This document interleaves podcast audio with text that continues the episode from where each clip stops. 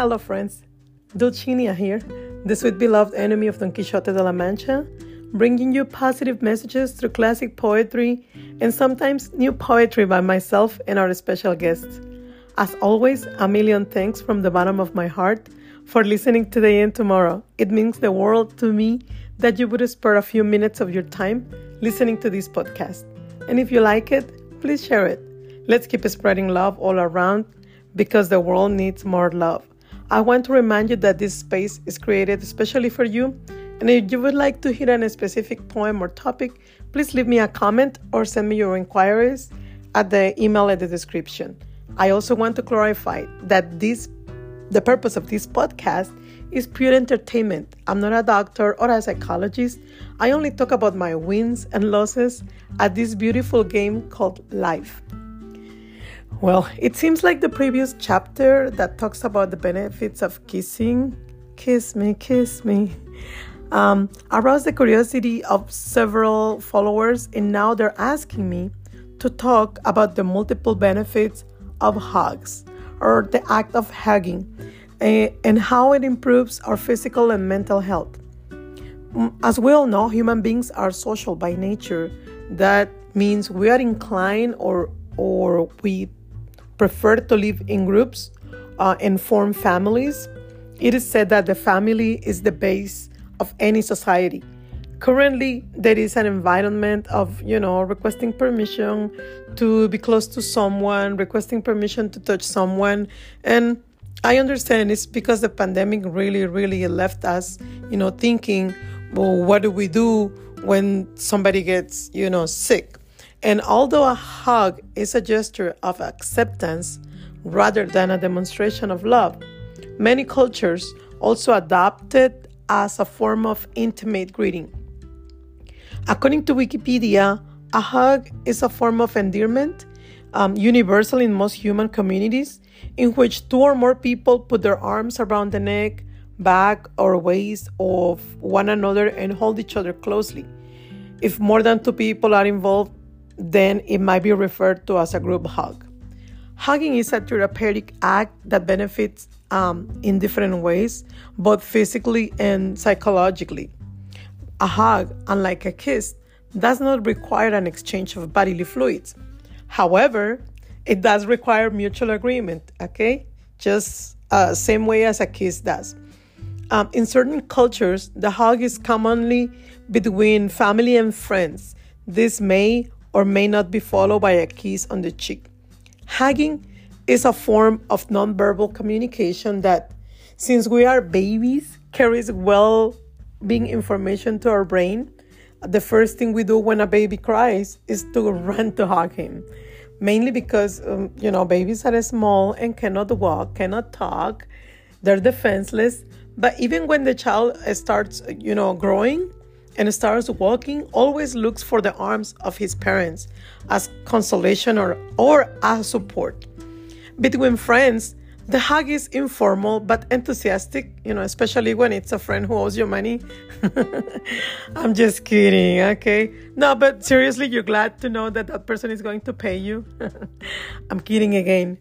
But hey, those who owe money, please pay. Don't be silly, okay? And also between couples, the hug has a deeper meaning, such as the connection of feelings between the two of you. Um, hugs manage to increase levels of oxytocin, also known as the happiness hormone.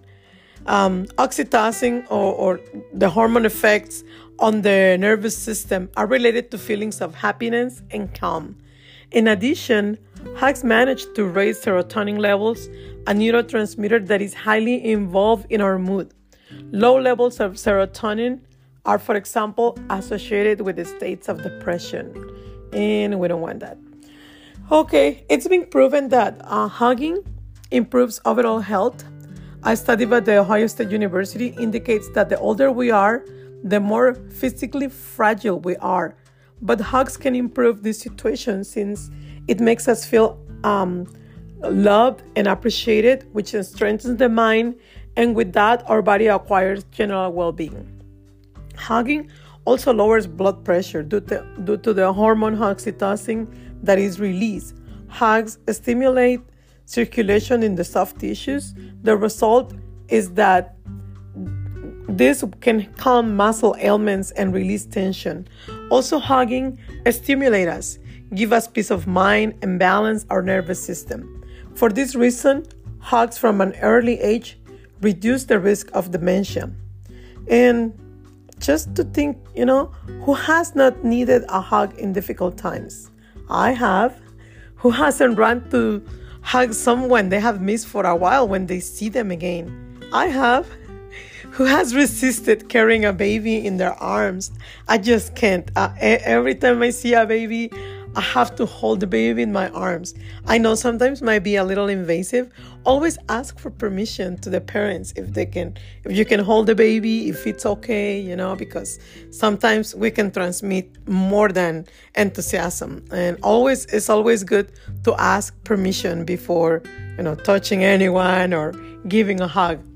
Um, the hugging is a message of love that does not require words or commitments of any kind. The hug itself shows commitment and loyalty. There are different types of hugs, like, like we said in the beginning. As we said, baby hugs, those are my favorite. There is nothing like hugging a, a child to transform the grayest day, the darkest day of your life into the most beautiful rainbow.